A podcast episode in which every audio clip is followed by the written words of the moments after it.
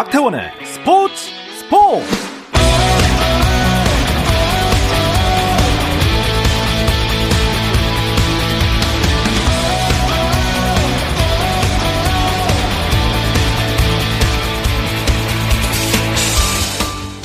스포츠가 있는 저녁 어떠신가요? 아나운서 박태원입니다. 네, 오늘 하루 이슈들을 살펴보는 스포츠 타임라인으로 출발합니다.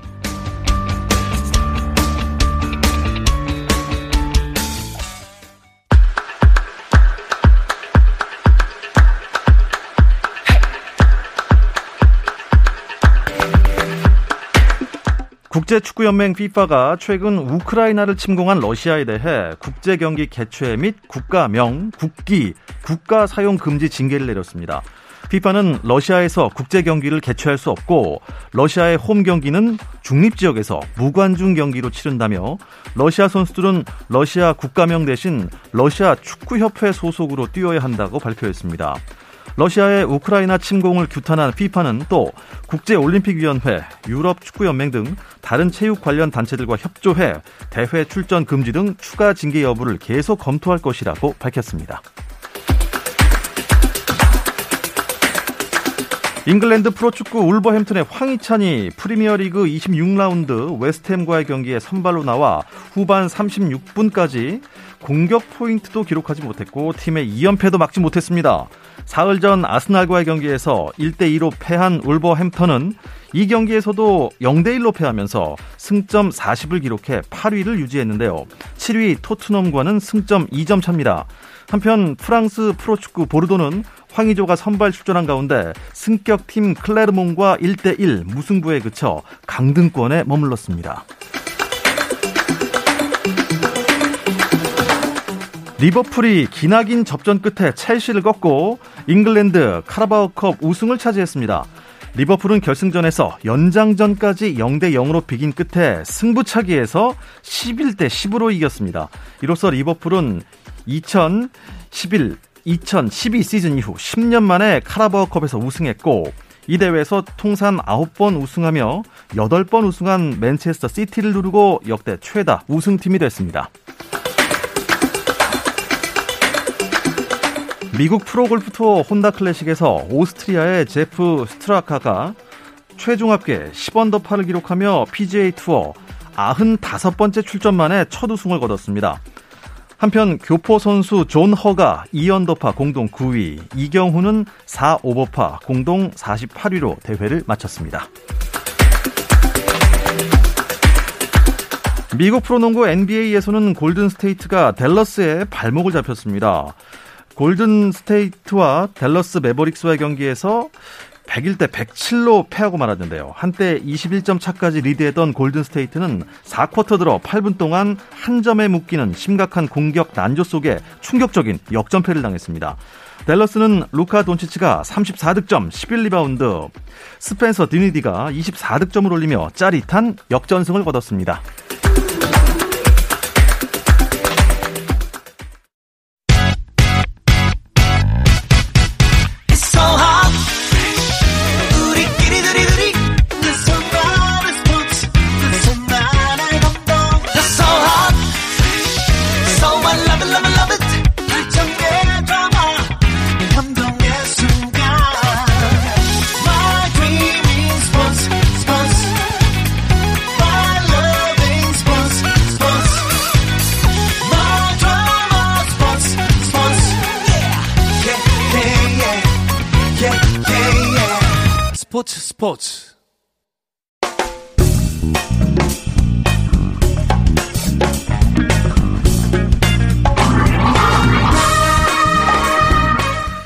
월요일 이 시간에는 야구 한 잔을 했었는데 그동안 야구 한 잔을 못해서 많이 아쉬웠습니다. 편안하고 유쾌한 야구 이야기 야구 한 잔 오랜만에 시작하겠습니다.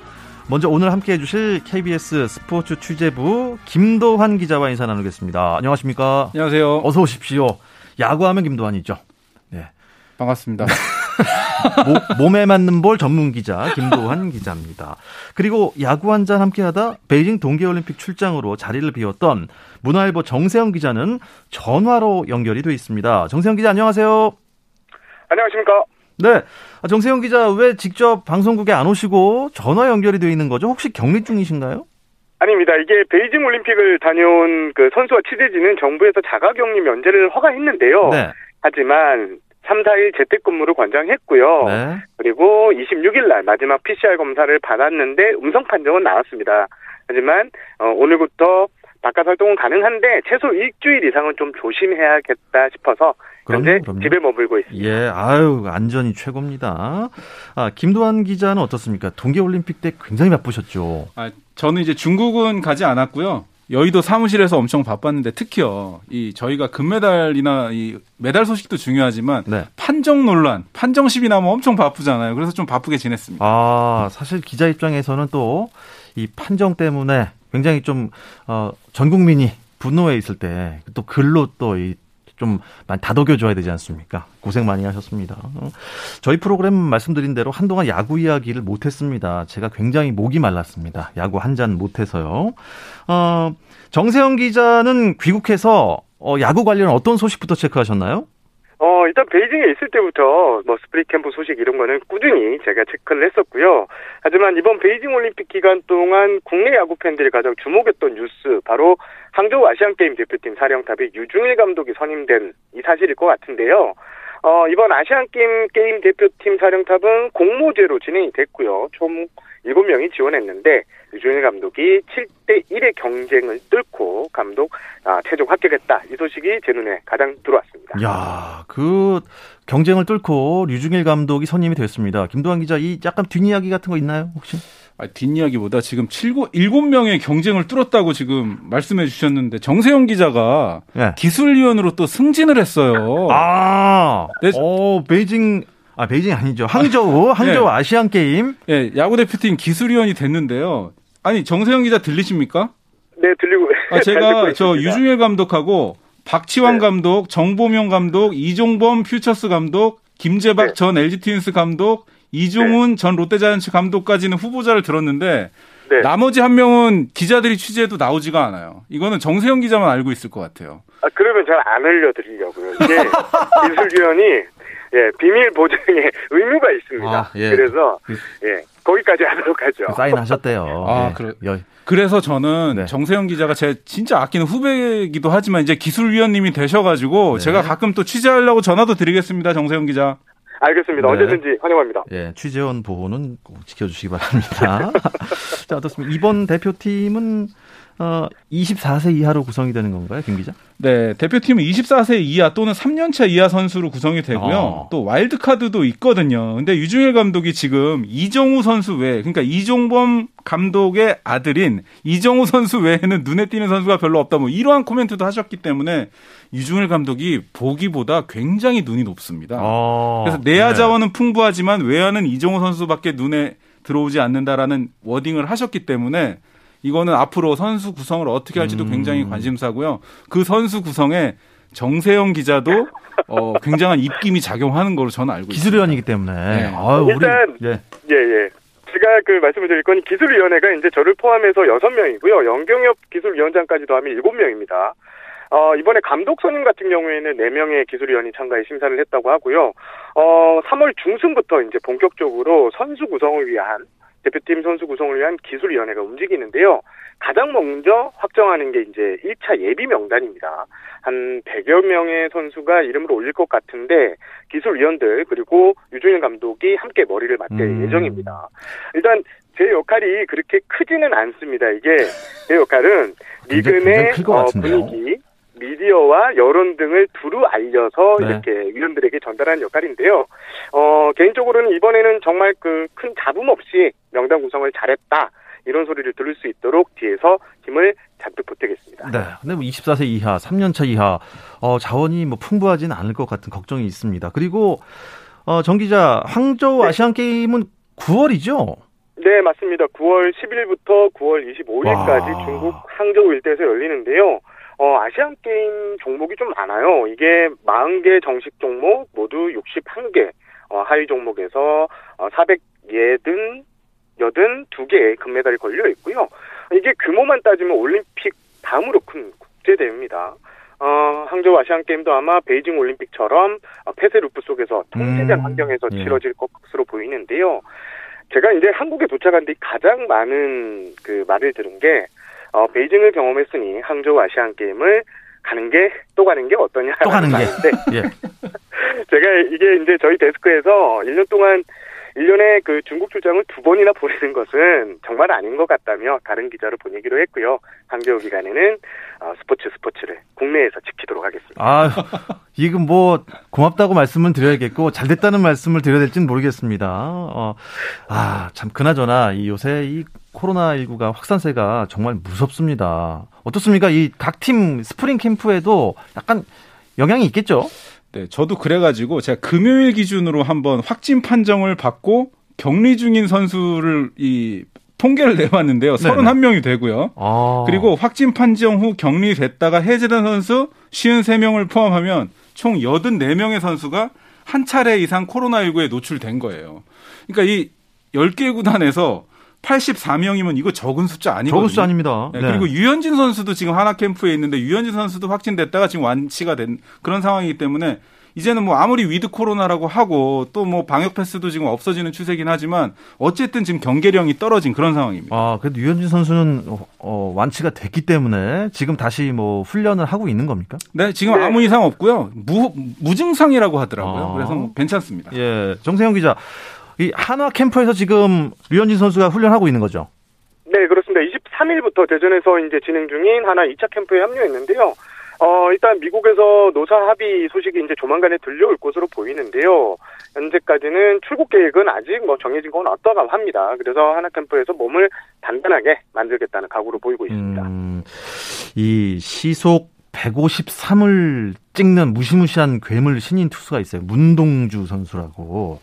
이 문동주 선수와 류현진 선수와의 만남. 이거 기대하는 분들 많습니다. 네, 네 드디어 내일이거든요. 내일. 근데 당초 내일 원래 1시에 자체 청백전에서 이 문동주 선수가 등판을 하려고 하다가 네. 조금 전에 홍보팀에서 이제 문자를 돌렸는데요. 아침 10시 10분에 그냥 불펜 투구만 하겠다라고 한 거예요. 그러니까 불펜 투구를 통해서 수베로 감독이 이제 9위를 점검을 할 예정이다. 이렇게까지 나오는데 이 선수가 지금 90% 컨디션이랬는데 150을 나온다고 얘기할 정도니까 네. 아무래도 뭐 슈퍼루키라는 별명답게 올 시즌에 강력한 신인 후보가 될 것 같습니다. 어, 일단 뭐 류현진 선수가 예, 많은 또 조언을 또 해줄 것도 같아요. 만나서 어떻습니까, 정 기자? 어, 문동주 선수 같은 경우에는 지금 뭐 방금 말씀하신 대로 90% 힘으로 153까지 찍었다. 그런데 이게 또 눈여겨 보셔야 될 게 체인지업 구속이요. 140km를 훌쩍 웃돕니다. 아. 어, 그러니까 뭐 직구도 잘 던지고 거기에다 속이는 떨어지는 변화구인 체인지업 구속도 이렇게 좋아서 그 불펜 피치를 하는데 모두가 입이 이제 딱 하고 벌어졌다고 하는데요. 어, 지금 앞으로 그 한화에서도 기대하는 포인트가 이제 문동주 선수가 100%를 던졌을 때 과연 어떻게, 어떤 구위를 보여줄 것이냐. 음. 그리고 100%를 던졌을 때 제구가 확실히 잡힐 것이냐. 요 부분을 좀 눈여겨 본다고 하고요. 어, 지금까지는 이제 수베로 감독이 문동주 선수의 피칭을 보지 않았거든요. 어, 하지만 아, 일일 불펜 피칭에서 음. 네, 수베로 감독이 어, 처음으로 문동주 선수를 본다는 본다고 하는데 아마 뭐 지금 야구 팬들 그리고 국내 뭐 기자들 다 시선이 여기로 쏠릴 것 같습니다. 음. 아, 정세영 기자, 아, 또 이제 네. 한화랑 키움이 연습 경기를 한다고 그러는데 그렇다면 푸이그가 등장하는 겁니까? 그렇게 되겠죠. 이게 지금 키움과 하나의 경기가 다음 달 4, 5일, 3월 4일, 5일 대종군의 구장에서 열리는데요. 일단 류현진 선수가 어 가장 반겨할 선수 푸이구 선수의 만남이 이제 세간의 이목을 끌 것으로 보이는데 푸이구 선수 그 다저스 시절에 유현진 선수의 도우미 역할 그리고 절친으로 그렇습니다. 예, 국내 야구 팬들에게도 예. 가장 어 아주 나지 익은 인물인데요. 이 푸이구 선수가요 키움과 계약하고 지난 3일에 이제 입국했는데 입국 당시 자신의 SNS에 이렇게 썼습니다. 브러더 나의 나의 나라에 왔다. 조만간 보길 기대한다. 이게 딱 유현진을 콕 찍어서 어, 얘기한 건데 예. 어, 두 선수가 이렇게 어떻게 해요할지 어떤 모습으로 해요할지 음. 참 관심이 보이는데 유현진 선수가 만약에 뭐 4, 5일까지 출국이 이루어지지 않으면 두 선수는 분명히 만날 것 같습니다. 음, 네, 김도환 기자, 이 푸이그가 국내에 들어와서 이제 캠프에 합류했는데 네. 생활은 어떻습니까? 일단 의식주가 중요하잖아요. 네. 그래서 제가 이제 그 집을 한번 물어봤어요 구단에. 그러니까 구단이 목동 하이페리온을 지금 해줬더라고요. 그 굉장히 그 원래 이제 외국인 선수 거기 해주지만 네. 어쨌든 그 같이 온 두 명의 그 에이전트 분들이 있어요. 그 에이전트 분들하고 아주 숙식을 아주 멋지게 해결할 수 있도록 키움이 지금 전폭적인 지원을 해주고 있고 아직 한국 음식을 아주 잘 먹진 않지만 어쨌든 뭐 맥도날드도 가면서 뭐 이렇게 한국 음식을 지금 이렇게 시도하고 있는 과정이고 동료들의 이야기로는요 정말 굿맨이다. 지금 너무나 그 먼저 다가와서 이렇게 이 동료들과 어울리는 게 정말 녹아들고 있기 때문에 푸이그 선수 걱정 지금 현재로서는 안 해도 될 것 같습니다. 그 햄버거 가게가 분명 미국 건데도 한국에 있는 그 햄버거 가게는 한국 음식이라고 봐도 되는 건가요? 아니 근데 외국 선수들도 이게 조금 양념에 따라서 아, 네, 좀더 짠 햄버거를 원하는 선수들도 있기 때문에 이거는 아. 키 선수 제가 공식 인터뷰를 아직 안 해봐서 그것까지는 예. 제가 잘 모르겠습니다. 아, 예. 좋습니다. 아, 지금 팀에서 다들 그 자체 연습 경기할 시기입니까? 지금 2월 28일인데. 네, 특히 이제 토요일 기아와 하나 경기 있었고요. 또 일요일 날 어제죠. 어제도 이제 기아와 하나 아, 경기가 있었는데 예, 기아가 이제 뭐 승패는 중요하지 않지만 2연승을 거뒀고요. 어제는 한승혁 선수가 무실점, 유지혁 선수 적시타 있었고요. 특히 이제 한승혁 선수는 2이닝 동안 30개 공 던져서 단 안타 한 개 맞았고 뭐 역투를 했기 때문에 일단은 기아 선수들의 컨디션이 컨디션 점검 차원에서는 좋다고 할수 어, 있겠습니다. 올해 그럼 기아 좀좀 위로 올라올까요? 아, 그런데 이게 네. 시범 경기나 연습 경기는 뭐 전혀 승패가 관련이 없기 아, 때문에 예. 뭐 아직까지는 모른다고 해야 될 것 같아요. 예. 뭐 어쨌든 그래도 팀 전력을 조금이나마 엿보려면 이 팀들 간 연습 경기들 좀 봐야 될 텐데 정세영 기자 그 일정이 어떻습니까? 아, 일단, 어, 28일, 그러니까 오늘부터 이제 본격적인 캠프 연습 경기 일정이 시작되는데요. 이게, 어, 일정을 일일이 설명하기에는 너무 많아서, 영남권에 있는 NC, 두산, 두, NC, 롯데, 두산, 삼성, LG 등이 이제 돌아가면서 연습 경기를 거의 매일 잡아놓았고요. 또, 제주에서 이제 1차 전지훈련을 마무리한 SSG 같은 경우에도 5일부터 영남권으로 내려가서 연습 경기를 치릅니다. 팀당 평균 4번에서 5번 정도의 연습 경기가 이루어질 것 같은데요. 어, 하나 같은 경우에는 올해 뭐 시범 경기가 좀 6경기가 늘어나서 어, 경기 수가 좀 늘었지만 하나는 좀 더 많은 경기를 통해서 시즌을 대비하고 싶다고 해서 음, 네. 하나는 일찌감치 연습 경기 일정을 시작했습니다. 일단 뭐 지난 시즌에 한화, 아, 롯데, 기아 아, 좀 많이 깔아주셨습니다. 예, 그래서 올해는 조금 잘했으면 하는 팬들의 바람도 있고 다른 팀들 팬들도 마찬가지입니다. 이 10개 팀이 다 잘했으면 얼마나 재밌습니까? 김도환 기자는 어떻습니까? 아니 그러니까 지금 저도 네. 특히 이제 엘로끼에서 LG 트윈스가 너무 잘 나가고 있잖아요. 근데 이제 엘은 이제 빠졌죠. 예, 엘이 네. 빠졌잖아요. 네. 근데 엘로끼에서 기아 대신 엘롯한 그래서 네. 롯데하고 하나이글스를 걱정하시는 팬분들이 굉장히 많고요. 특히 이제 제가 이제 두 가지를 좀 취재해 봤는데 이 야구의 흥행을 걱정하시는 분들 쪽에서는 롯데하고 하나이글스가 혹시 성적이 떨어지지 않을까라고 우려하는 분들도 계시는데 야구 전문가들은 제가 뭐 실명을 밝힐 수는 없지만 롯데하고 한화가 꼴찌 후보가 아니냐라고 조심스럽게 전망하시는 분들이 있더라고요. 아, 정세영 기자는 어떻게 생각하십니까? 일단 객관적인 전력상 두 팀은 외부 전력 보강이 없었던 거나 마찬가지고 또 이제 롯데 같은 경우는 손아섭 공백 또 외국인 선수 교체 등 변수가 많습니다. 하나 역시 뭐 젊은 선수들이 올라오고 있는 것은 좀 희망적인 소식이지만 선수층이 두텁지 못하다는 게 치명적인 약점입니다.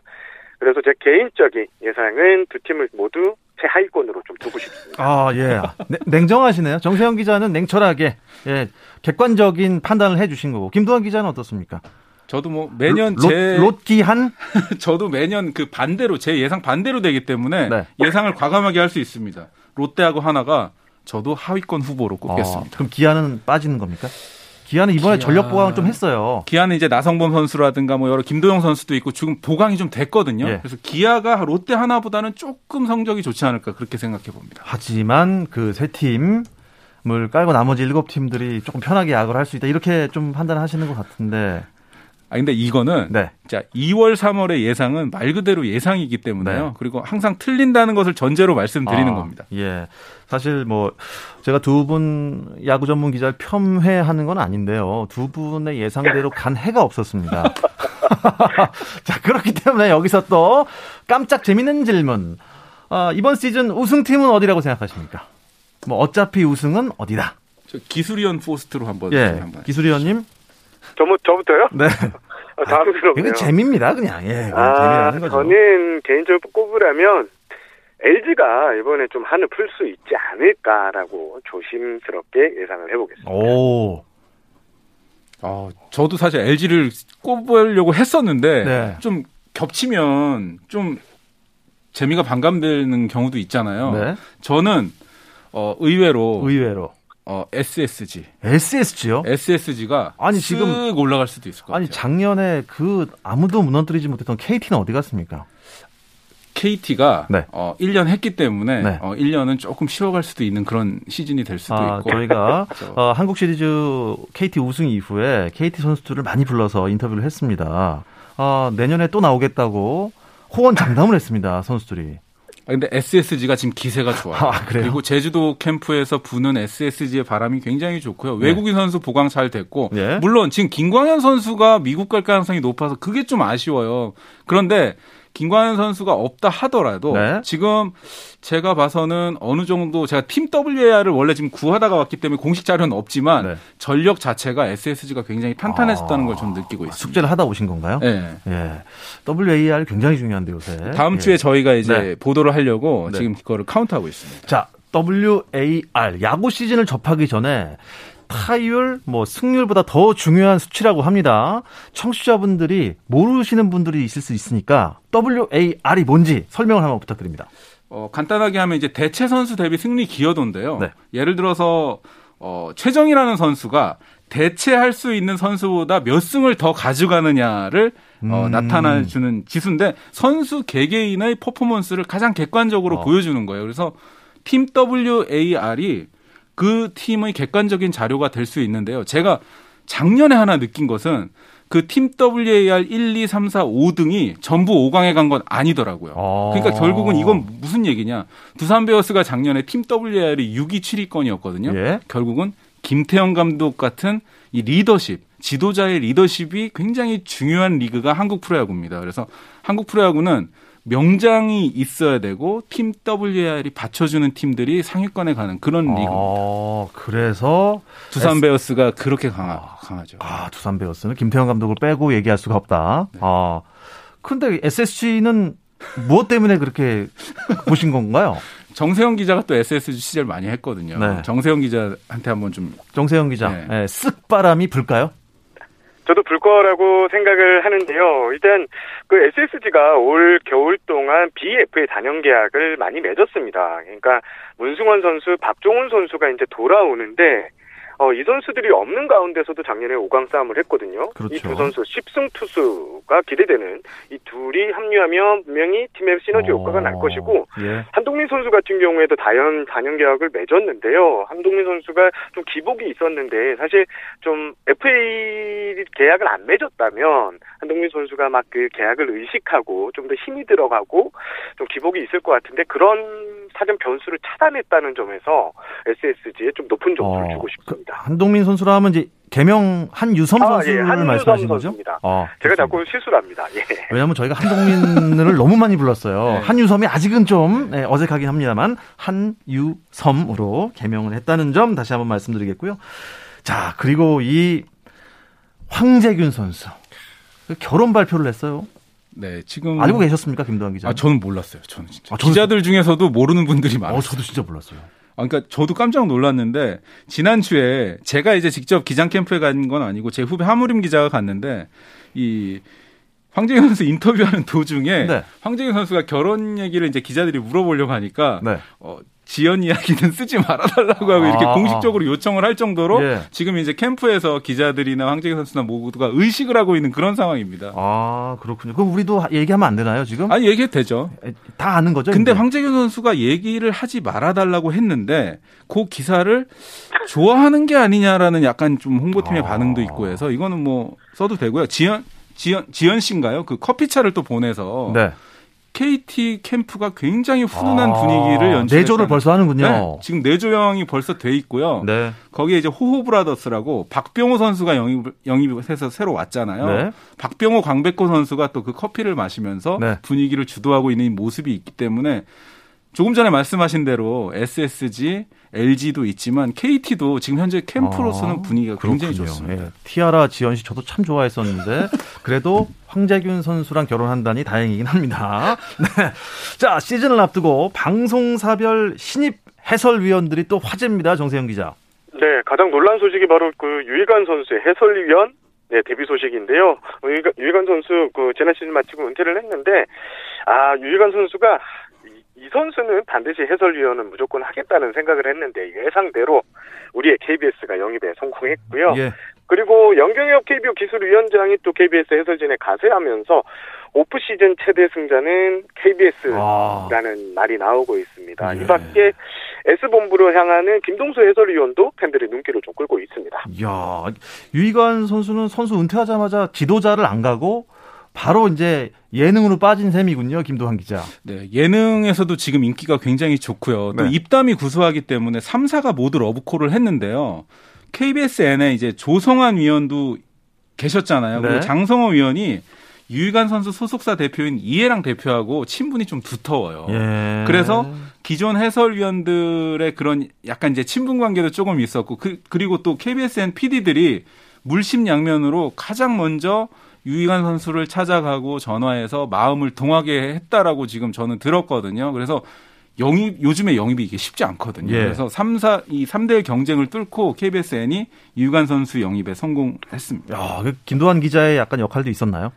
아니, 저는 작년에 박용택 선수는 제가 이제 중간에 이제 진검다리 역할을 했는데 네. 유희관 선수는 워낙 뭐 거의 예, 연예인이다 보니까 저는 이번에 역할이 없었습니다. 아, 역할이 없었습니다. 그러면은 저희 스포츠 스포츠 출연은 정세영 기자가 좀 도와주셔야겠습니다. 가능할까요? 예, 개인적으로 유희관 위원하고는 이제 생일 선물도 주고받고 아~ 그 안무를 물어보는 여사입니다. 무조건 섭외하겠습니다. 네. 정세영 기자 어떻게 다음 주에는 스튜디오에서 만날 수 있나요? 예, 바로 달려가겠습니다. 네, 다음 주 기약하면서 이번 주 야구 한 잔 여기서 마치겠습니다. KBS 스포츠 취재부 김도환 기자, 문화일보 정세영 기자와 인사 나누겠습니다. 두 분 고맙습니다. 고맙습니다. 내일도 저녁 8시 30분입니다. 박태원의 스포츠 스포츠